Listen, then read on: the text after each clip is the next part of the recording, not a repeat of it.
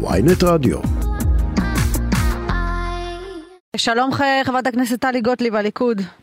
בוקר טוב, מורן, מה שלומך? ראית איזה מעברון אה, שמנו לך? הכי כיף בעולם. נכון. את יודעת שאני רוקדת ריקודי עם. אה, לא, לא ידעתי את זה. רוקדת ומפזזת מזה יפה. טוב, תזמיני אותנו לצפות פעם. אל תדאגי, תשמחי על החבר'ה של אה, מצעד הבושה של אנשי המחאה שמצלמים אותי בזוויות הכי לא מחמיאות, רוקדת. אה, הם כבר מצלמים? כבר היו שם איתך? מצלמים, קוראים לבוא עם זמבורות, עושים פרובוקציות בהרקדה המדהימה של גדי ביטון באוניברסיטת תל אביב. ואת מה, ממשיכה לרקוד?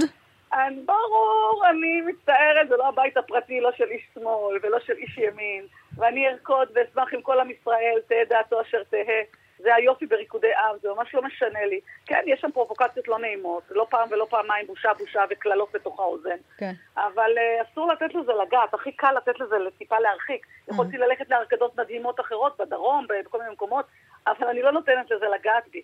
חס וחלילה. אולי אתם גם קצת נהנים מזה, צריך להגיד, לא?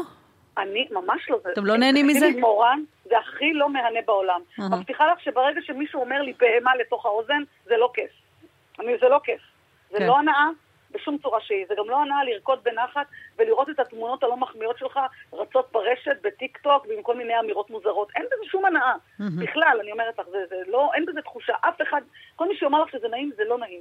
אתה צריך לעבוד על עצמך שזה לא ייגע בך. הצעקות האלה, דמוקרטיה, דמוקרטיה, בושה, בושה, בושה, קללות, קללות, קללות, אה, התייחסות למצב הנפשי שלי. ועלבון אגב כך לכל מתמודדי הנפש. באמת, אני אומרת. כן. אבל אני, אני רק אומר, אומרת לך פה באמת, מתוך המקום של שמחה בריקודי העם, אנשים צריכים ללמוד אה, לזנוח את השנאה, את הדמוניזציה שלהם על אנשים כאלה ואחרים. אני רוקדת ריקודי עם, עם ישראל, זה המשמעות של ריקודי עם, לשמוח, לשמוע קצת שירים, לברוח לכמה, לשעתיים מהמציאות המורכבת. ולחזור הביתה. אז את יודעת מה, בוא נדבר על, הריק, על ריקוד העם שהתחולל ביום אה, שלישי. אה, בבית המשפט. זה לא ריקוד עם לדוגמה, זה מופע אימים.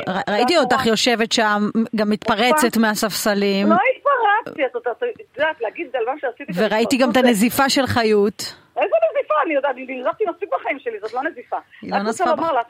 לומר למה שאמרתי לבית משפט עליון התפרצות, זה לא יותר מאיך אני אגיד לך, לעג למילה התפרצות. למה? כי מה היה שם בעצם? אני קולטת שהשופט עמית מפחיד את עם ישראל לפני הכנסת על יסוד שקר. שקר. מה, באיזו אמירה? שהשופט עמית באמת חושב שכולנו כנראה או רפי שכל או לא יודעים כלום. אז זה לא המצב. Mm-hmm. לא כל החוכמה נמצאת בידיו של השופט עמית, או בידי השופטים. הוא אמר, אחרי שהשופט מינץ אמר, שתרחיש אימים של חוק שיפגע בדמוקרטיה לא מפחיד אותו, הוא לא נותן לתרחיש אימים לקנות לו סמכות להתערב בחקיקה. ואז השופט עמית אומר, סליחה, הדמוקרטיה נפגעת בצעדים קטנים, בחקיקה קטנה. כן, היא מתה בצעדים יודע, קטנים. מתה בצעדים קטנים, ואני יודע על הצעת חוק לפגוע בדמוקרטיה ולהשפיע על הליך הבחירות. וואי, תשמעי, עולה לי אש כשאני שומעת את זה, כי אני מכירה את הצעת החוק בקנה, כי זה שקר גמור. אז השופטת חיות אומרת לו, על איזה הצעת חוק אתה מדבר? אז הוא אומר, יש הצעת חוק שרוצה שיו"ר ועדת הבחירות לא יהיה שופט. זה משהו שפוגע בדמוקרטיה? תפתחי רק סוגריים. כי, כי את יודעת, כי הרי, הרי מה, מה השיח עכשיו? החשש מהכנסת פוליטיזציה לכל מקום כמעט. לוועדת בחירת שופטים, לבית המשפט העליון, ועכשיו לוועדת הבחירות. בואי נהיה רגע כנים. אחד, יש פוליטיזציה בכל מקום. והמקום היחיד שצריך להיות א-פוליטי, שהוא בית משפט עליון, הוא הכי פוליטי שיש. Mm-hmm. הכי רדיקלי, פרוגרסיבי, פוליטי שיש. ורק אני רוצה להגיד... למה? כי את מסתכלת על אותם 15 שופטים, את יודעת להגיד לי מה כל אחד יגיד ויפסוק? לא כל אחד, אבל אני יכולה להגיד לך מה רובם חושבים. אבל רק שנייה, אני רק רוצה להעביר לך על ועדת הבחירות. ועדת הבחירות זה גוף שהוא לא טריבונל שיפוטי, mm-hmm. הוא טריבונל טכני שאמור לקבוע מי מתאים, לא מתאים, מי עומד בתנאי חוק המפלגות ומי לא, ודרך אגב, יש על זה זכות ערר לבית משפט מחוזי.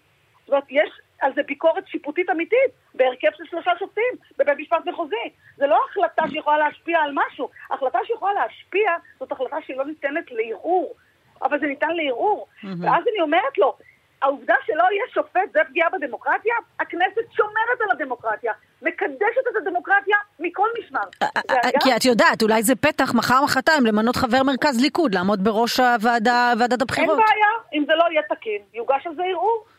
אני דרך אגב... ואז מה? ואז זה ייפסל, ואז אתם תבואו בטענה לבג"ץ ותגידו, לא, אתם מתערבים לא בעניין לא, לא לכם. לא, זה לא בג"ץ, זה בית משפט, זה קבוע בחוק. אז, אז, לבית, אז, אז תבואו ותגידו, זה לא מעניינכם להתערב, אנחנו מינינו, אנחנו... אבל רק שנייה, אנחנו הוכחנו דבר אחד, מורן. אנחנו הוכחנו ככנסת, מקום המדינה ועד היום, הוכחנו כבר שאנחנו לא פוגעים בדמוקרטיה. מי שהוכיח שהוא פוגע בדמוקרטיה ומהגדרת המדינה כמדינה יהודית ודמוקרטית, זה רק בג"ץ.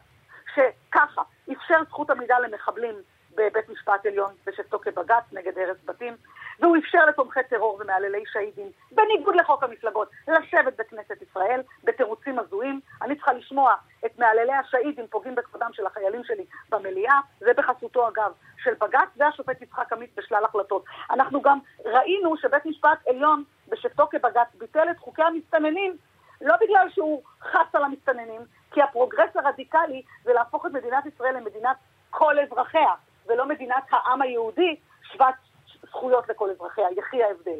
לכן אני אומרת לך פה, אני לא התפרצתי, חיות לא מענתה לי, אמרה לי שאני עורכת דין ואני יודעת שאסור להתפרץ. אגב, גם כשהייתי עורכת דין, מעולם לא נתתי לפרוצדורה להניע אותי, כי תמיד אני אומרת שהפרוצדורה איננה מיטת סדום, איננה מיטת סדום, והייתי תמיד אה, אומרת מה שאני צריכה לומר, גם אם היו מתרכזים, בסופו של דבר תמיד אמרתי לשופטים, מה שחשוב זה שיש פה שיח, סיור מוחות. אני מנסה לשכנע אתכם, אתם שואלים אותי מה, מה, מה אני אומרת נכון או לא נכון, וככה אנחנו לשני להגיע למסקנה המשפטית הנכונה. אגב, מה שלא הפריע לשופטים להתנהג בבריונות מכוערת לאילן בומבך. השופטים התנהגו בבריונות לאילן בומבך? בבריונות לאילן בומבך, תשמעי, אני אומרת לך כמייצגת, בסדר? לא יכול להיות מצב שבא כוח טוען, ואחרי דקה ורבע מפריעים לו, ומפריעים לו מכל עבר.